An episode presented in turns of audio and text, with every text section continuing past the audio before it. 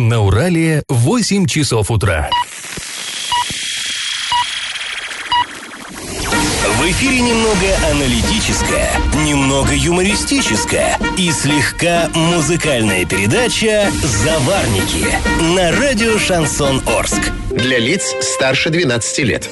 Доброе утро, друзья! Всем привет! В эфире программа «Заварники», ну, как всегда. И э, в этой студии с вами Эльвира Алиева. Привет! И Павел Лещенко. Напоминаю, что слушать нас можно не только в прямом эфире, но и на подкастах. Заходим на, в раздел «Заварники» на сайт урал56.ру для лиц старше 16 лет. Или ищем со своих мобильных устройств, есть соответствующие приложения.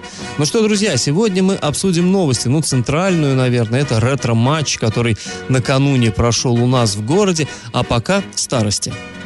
Пашины старости. Если окунуться в архивные документы, датированные где-то так 30-ми, 40-ми годами, то вот, знаете, они просто пестрят таким словом, которое теперь нам непривычно. Слово «лишенец». Ну, часто, наверное, никто, не то, что никто, мало кто знает, наверное, что означает это ругательство, как в «Джентльменах удачи». Помните, да, там э, Косова доцент обзывает. Ты куда шлем делал, лишенец? Ну, кажется, ба, чего лишили-то? Ну, на самом деле, термин не такой-то и простой, и, ну, очень его история трагична. Дело в том, что в, вот в прежние времена, довоенные, так называли людей, которые были лишены избирательных прав. В Конституции СССР, ну, в сталинской версии, было записано, процитирую, «Не избирают и не могут быть избранными лица, прибегающие к наемному труду с целью извлечения прибыли, лица, живущие на нетрудовой доход, монахи и духовные служители церквей и религиозных культов, служащие и агенты бывшей полиции, ну и дальше, дальше там э, перечисляется. Но вот эти самые люди, которые не то, что они сейчас используют наемный труд, а когда-то это делали, а, сюда же попадали и Непманы. Ну, кто такие Непманы, вы все помните, да, там НЭП, это новая экономическая политика, когда советское государство, молодое еще, разрешило было э, там свободное предпринимательство, э, сказали, что это все всерьез и надолго, но к началу 30-х свернули вот эту вольницу, то, что там коммерсанты Непманы э, начали там торговлюшку разворачивать, ее быстренько национализировали, а на людей вот повесили такой ярлык Непман, и они тоже стали лишенцами. Так вот, э, в нашем местном архиве за 30-е годы постоянно вот этот термин упоминается, и в основном в каком контексте? Люди пишут там заявление в горсовет, просим, просим э, восстановить в избирательных правах, то есть снять вот этот э, ярлык лишенца. И казалось бы, ну вот а Почему? Что им так надо-то? Зачем? Кого избирать-то? Вроде бы, да, 30-е годы, не шибко демократичные времена, между Сталином и Сталином, что ли, выбирать? А на самом деле э, получалось, что вот эти люди, они помимо избирательных прав, это ладно, они не могли, скажем, быть опекунами, не могли состоять в профсоюзе, ну а тогда профсоюз это было важно. Если ты не член профсоюза, то проблем очень много. Они не могли, даже их дети не могли учиться, скажем, в высших учебных заведениях и так далее, и так далее. Там даже даже по э, налогам у них не было льгот, у всех были, трудящихся у них не было, и они довольно крупные деньги должны были платить государству, непонятно с чего, потому что на нормальную работу их тоже не принимали. И вот... Эм, в документах 35-го где-то года а, постоянно встречается то какой-то бывший скототорговец, который теперь работает на заводе, но его, тем не менее, не восстанавливают э, в правах. Пухоторговец, содержатель постоялого двора, но этот постоялый двор был до революции, а теперь-то вроде бы этот человек уже он и пожилой, и он работает на мясохладокомбинате, но, тем не менее, э, все они просят, чтобы их восстановили э, в избирательных правах, но им почти всегда приходит отказ, потому что к формулировке формулировка интересная, не доказали лояльность к советской власти. Ну, вот такие, конечно, жесткие были времена, такая люстрация, как это по-научному теперь называется.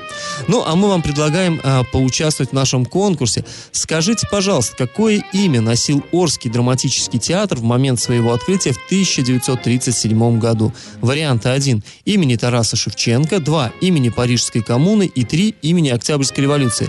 Победитель получит традиционный приз – деньги на баланс мобильного телефона. Пишите нам на номер 8 903 390 40 40, а также в соцсети. Галопом по Азиям Европам! 27 января в Орске должно было состояться открытое первенство города по велоспорту в дисциплине маутинбайк велокросс. Но по данным организаторов, а, в связи с тем, что прогнозируются сильные морозы, намеченные на 27 января соревнования переносятся на 10 февраля. Место и время проведения без изменений. То есть соревнования пройдут в парке строителей. Регистрация начнется в 11.30. На сайте Орского городского совета депутатов опубликован документ, который народным избранникам предстоит рассмотреть на очередном заседании. 30 января оно состоится. В нем начальник финансового управления Владимир Богданцев отчитывается за средства из резервных фондов, которые были потрачены в ушедшем 2018 году. Ну, резервные фонды – это такой, знаете, неприкосновенный запас, то есть э, в бюджет вносятся по строчкам на то, на другое, на пятое, десятое, там конкретно все расписано, а резервный фонд – это вот куда можно нырнуть, если произойдет что-то непредвиденное. Ну, в ушедшем году, например, у нас два дома пострадали, да, там в начале года, в конце года стены э, частично разрушались. Ну и произошла вот эта страшная трагедия с э, авиакатастрофа самолета Ан-2. Там тоже бы, нужно было срочно средства для помощи вот семьям пострадавших. В общем, э, по информации Богданцева, в 2018 году всего из резервного фонда городской администрации и резервного фонда по чрезвычайным ситуациям было выделено суммарно 3 миллиона 24 тысячи рублей.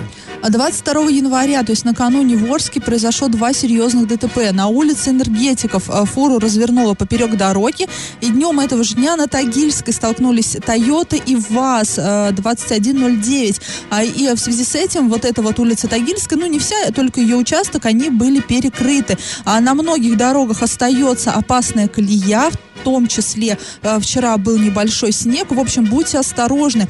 А после паузы мы поговорим о ЧП, которое произошло в Оренбургском районе. Там собака напала на трехлетнюю девочку и покусала ее за лицо. И как это понимать? Ну, а мы, как и обещали, э, рассказываем про такой громкий случай, который навел э, шуму, значит, у нас э, в благосфере Оренбургской. В Оренбургском районе произошло ЧП.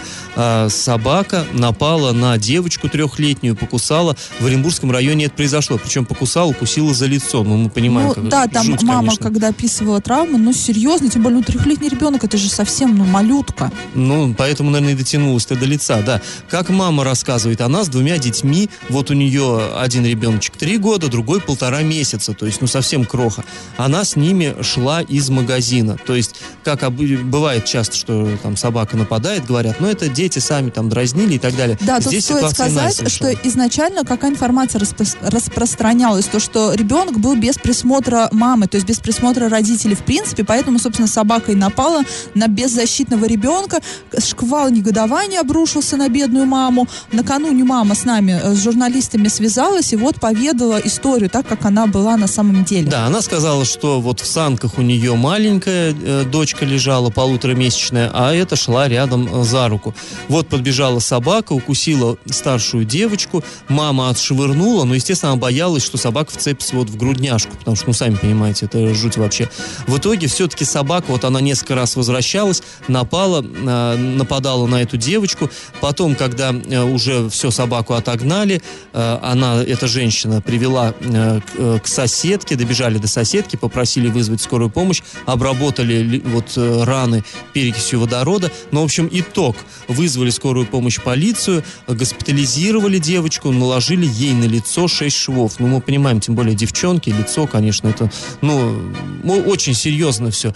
Вот. Ну, Ну, и еще ко всему прочему, конечно же, это уколы от бешенства, от столбняка. Ну, приятного мало для взрослого человека, а тут, ну, трехлетняя девочка. Повторяю, даже если это старший ребенок, ну, три года, это... И здесь опять понятно, что активизировалась эта проблема. Она все время бродит, вот нет да нет, она вспыхивает по поводу того, что как же быть с соба... ну, с животными, да, бродячими.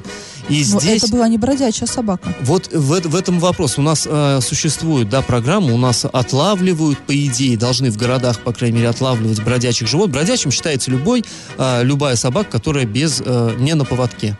То есть, Да. если эта собака ваша, то, друзья, вы должны все-таки ее э, пристегнуть, ну, на поводке Если водить. а если крупная, ваша, то еще и в если у нее наморднике. есть ошейник, но она одна бегает по городу, ну, это уже ваша проблема, то, что ее там, Да, существует отстрелить. такой термин у самих, как бы, ну, владельцев собак самовыгул. То есть это когда открыл окошко, иди тузик гуляй. О, окошко, дверь.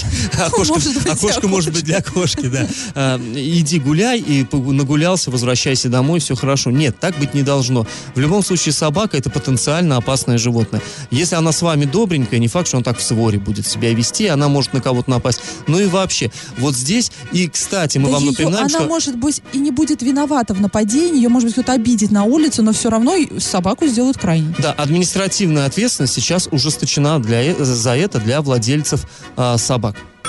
Я в теме.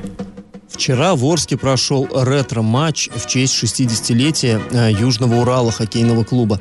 И наши ребята, южноуральцы, обыграли Челябинский Челмет со счетом, вот символично, 60 лет э, клубу и со счетом 6-0. Ну вот прям вообще как на заказ.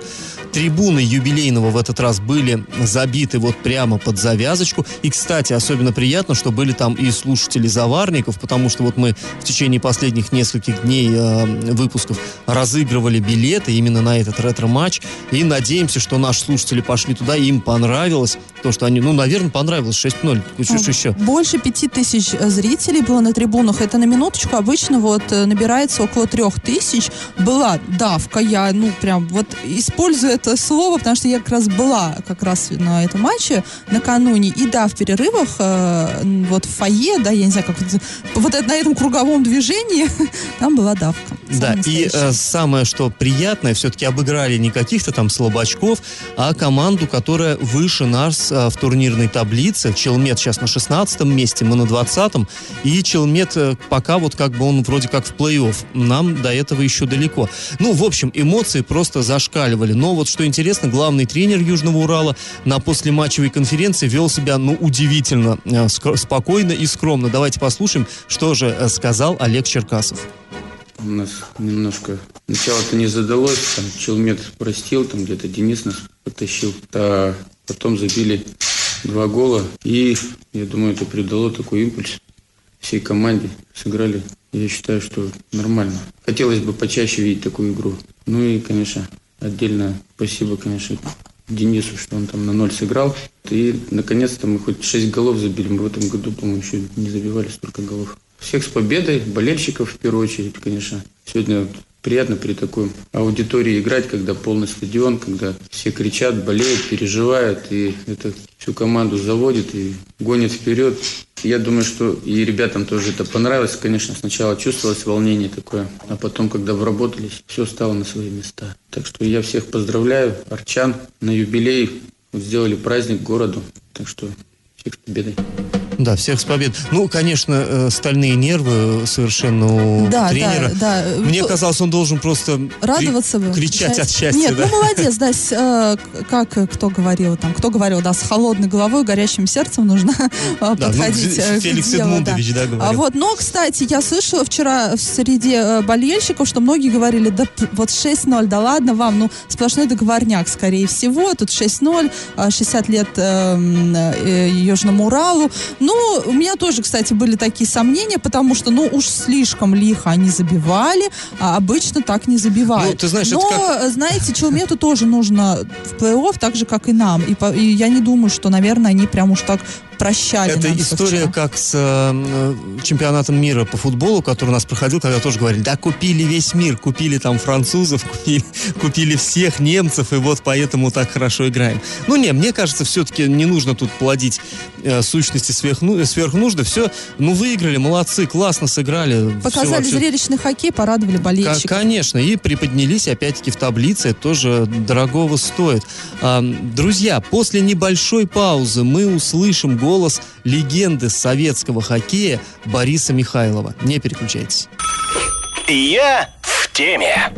А, Возвращаемся к вчерашнему хоккейному матчу, чтобы поздравить Южный Урал 60-летним юбилеем. Ну вот, кстати, 60 60-летний юбилей Южного Урала был в прошлом году. Команда была а, образована в 1958 году. Мы даже материал выпускали специально, приуроченный к 60-летию. Ну вот, решили отметить по- почему-то в этом году. Наверное, потому что первый матч Южный Урал сыграл именно вот в сезоне 59-60. Но не Так, знаю. так просто пришлось, как знаешь, когда день рождения на среду выпадает, решают, ну, в пятницу. Да, ладно. когда зарплата, да? Вот Или будет. когда зарплата. Да, вот, чтобы поздравить Южный Урал с юбилеем, в Орск приехали суперзвезды прежних лет, э, легенды мирового хоккея. Двукратный олимпийский чемпион Борис Майоров, мастер спорта, заслуженный тренер Игорь Тузик, а заслуженный мастер спорта и также заслуженный тренер а, России Борис Михайлов. Вот, э, что касается Михайлова, а, многие и вот из молодых, скажем так, болельщиков знают его по фильму «Легенда номер 17». Ну, не его, а его прототип, да, а, а, именно вот о нем. Он вместе с легендарным Харламовым и Петровым громил канадцев как раз-таки в 72 году. Да, он не олимпийский чемпион, но он именно участник вот этой вот и- Ну, известной может быть, и покруче. тройки, то есть да. это звезда такого Ну, не нам судить, э, кто круче, кто не круче, да, все-таки олимпийское золото там у кого-то есть, но это все-таки, ну, а, почетно. Давайте послушаем самого Бориса Петровича. Что такое 72 год? Это как Петр Первый в Европу окно вырубил. То же самое, вот эти встречи 72 прорубили окно в НХЛ. Этими играми мы доказали, что в Европе, то есть и в Советском Союзе, и в Швеции, в Чехословакии, и в Финляндии, играют очень приличные игроки, которые не уступают по уровню мастерства канадским и американским профессионалам. Вот почему до сих пор эти встречи остаются э, в памяти, особенно в Канаде, да и у нас тоже. И о них очень много говорят. Эпоха наша была, я считаю, что очень хорошая. Было тяжело, да, тяжело. Сложно, было сложно. Много было прекрасных моментов в жизни. Были и сложности, но я своей эпохой доволен. След, который я оставил в развитии советского и российского хоккея, я думаю, что не последний. Если бы все повторить, я прошел вот такой же путь.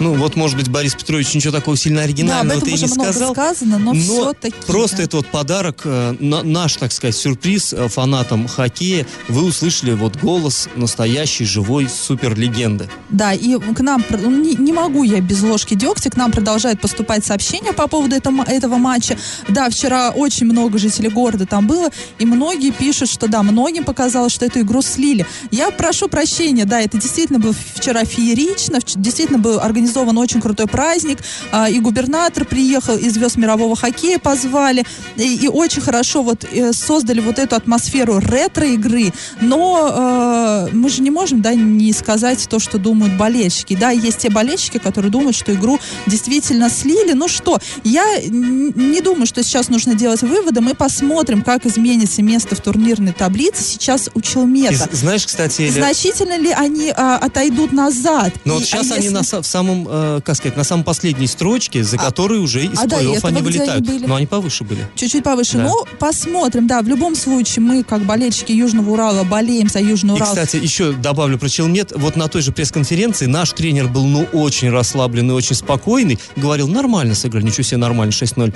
А вот тренер Челмета, он, его выступление было весьма эмоциональным. Он ругался? Ну, он был очень расстроен, он был просто убит. Но мы в любом случае, мы желаем всем победы Южному Уралу, так как мы болельщики Южного Урала. А пусть победит в этом Кубке Шелкового пути сильнейший.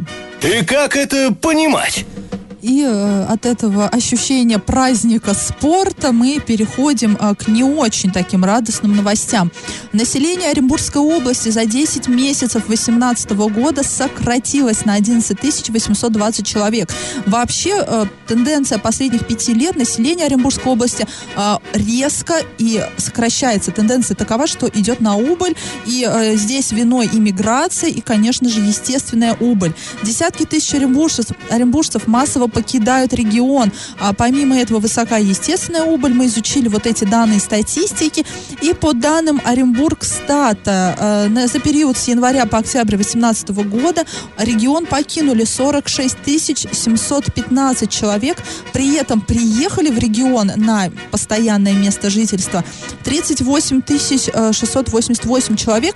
И мы видим, да, что уезжает больше, чем приезжает, к сожалению. Мне кажется, мы уже с Пашей обсуждали, да, эту тему да здесь. Мы не раз должны обсуждать. Да, ну, конечно же, за, э, мне кажется, тут немаловажный вклад вот в эту статистику вносит Восточное Оренбуржье. Мы все видим, что, э, что происходит на предприятиях, как э, люди теряют свои рабочие места. Да, Понятное люди едут дело... на заработок. Даже если мы посмотрим объявления о работе, там какие-то где-то в центре страны заводы приглашают ну, рабочих специалистов Да. к себе, и многие переезжают Люди туда. либо пе- переезжают Либо в на север, более большие города, либо работают вахтовым методом, методом да. Иммиграционное снижение... Из- или, э, кстати, которые вахтовым, они, пожалуй, в эту статистику не входят, потому что прописаны-то они здесь, и это не регистрируется. Но- а вот это все-таки люди, Ну вот- которые на ПМЖ А перебрались. значит, мы видим а, погрешность в этой статистике, даже Серьезную, если да. они входят в это число живущих в регионе, но работают-то они все-таки не здесь.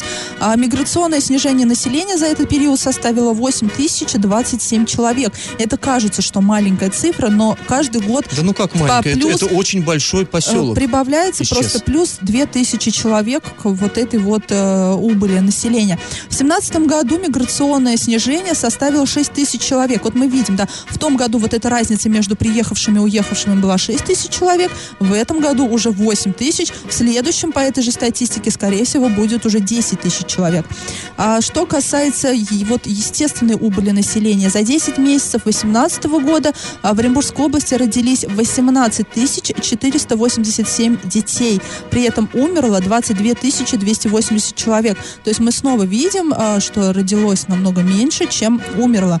А, И вот эта разница составила почти 4 тысячи человека, при том, что в прошлом году разница была 2000 человек. То есть мы опять видим вот эту тенденцию, да, что разница повышается, и, соответственно, а, и это происходит не первый год. Если на протяжении 10 лет посмотреть эту статистику, то ну, тенденция вот именно к, к демографической яме, скажем так, вот этой вот, из которой вроде как бы Россия только-только начинает выползать. Но что, желаем Оренбургской области плодиться и размножаться, я не знаю, а, повышать уровень жизни. И как бы нам ни говорили, что уровень жизни растет, что рейтинги губернатора Оренбургской области растут, вот недавно один оренбургский портал опубликовал, да, но как-то на фоне вот этих всех статистик, на фоне того, что происходит, ну, лично мне как-то мало верится. Цифры очень упрямая штука, действительно, и цифры показывают, что все не так радужно. Ну, мы надеемся, что если ситуация в регионе в целом улучшится, то, конечно, и народ будет сюда ехать и здесь оставаться, жить. Мы на протяжении 10 лет уже надеемся, что ситуация в регионе улучшится,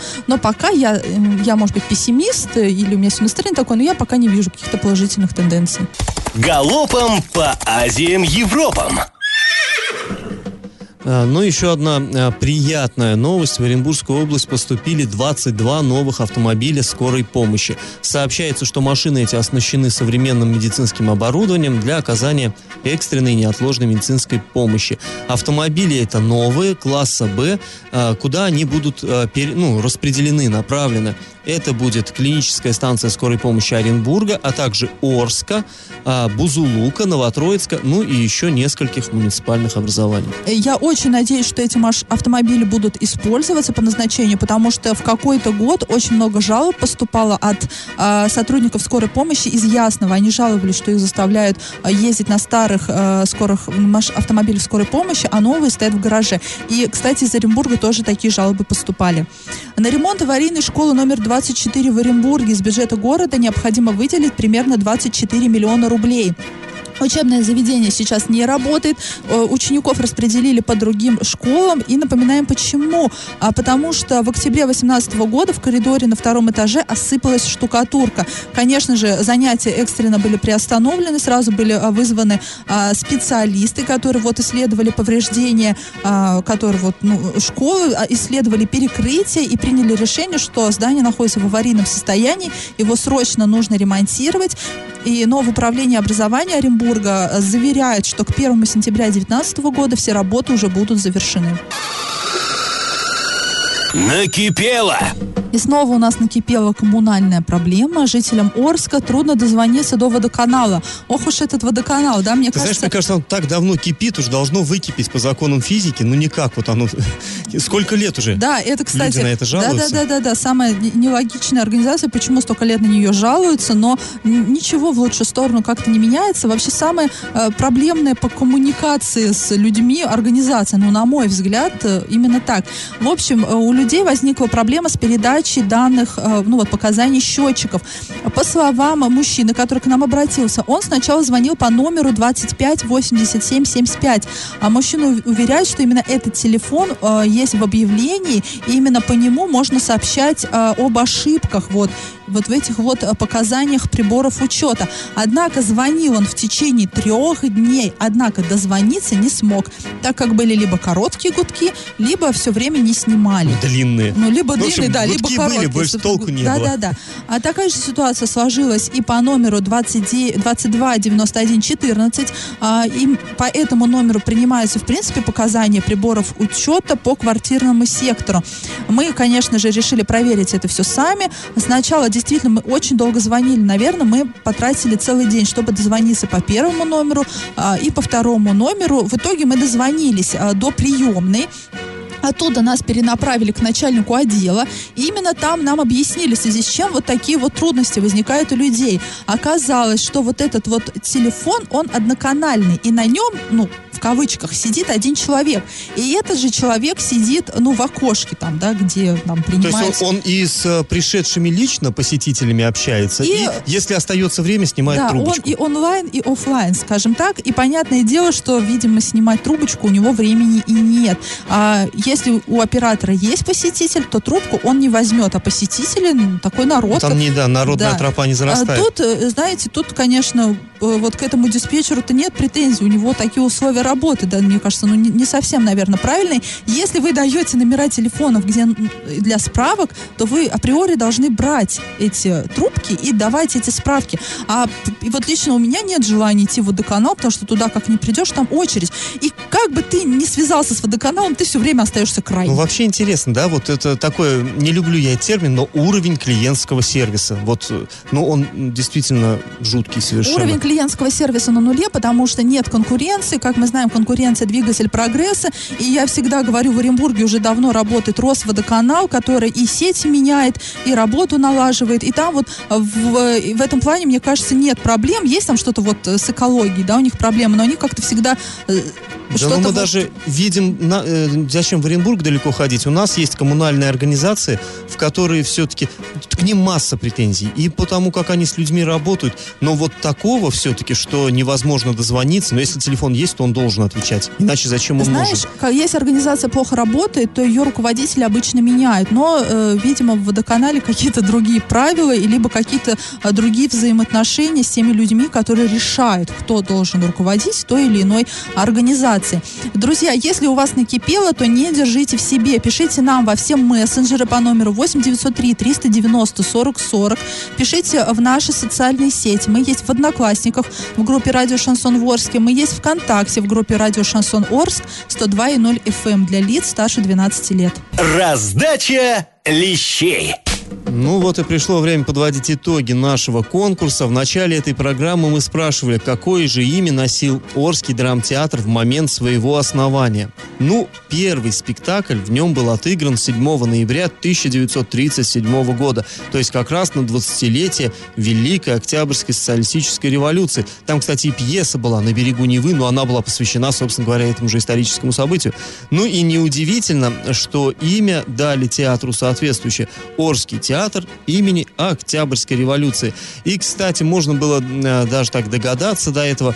Ну, все вы знаете, что театр-то был в том здании, где позже находился кинотеатр «Октябрь». Ну, почему он «Октябрь»? Да вот именно поэтому, что когда уже театральная труппа оттуда съехала, то вот этот кинотеатр сохранил, так сказать, часть своего прежнего названия. В общем, правильный ответ три. Ну вот я, например, не знала, что там раньше был театр, но теперь знаю, и наши слушатели тоже знают. А правильный ответ нам первый прислала Ольга, чей номер заканчивается на 5700. А, Друзья, слушайте нас на подкастах в разделе «Заварники» на сайте урал56.ру для лиц старше 16 лет. Слушайте в своих мобильных, можно подписаться, существуют э, специальные приложения, э, можно их найти на App Store и Google Play. Ну, а на сегодня мы с вами прощаемся. Этот час вы провели с Эльвирой И Алиевой. Павлом Лещенко. Пока, до завтра. Завариваем и расхлебываем в передаче «Заварники». Каждое буднее утро с 8 до 9.00 на радио «Шансон Орск». Для лиц старше 12 лет. Радио «Шансон». СМИ зарегистрировано Роскомнадзором. Свидетельство о регистрации Л номер ФС 7768 373 от 30 декабря 2016 года. Для лиц старше 12 лет.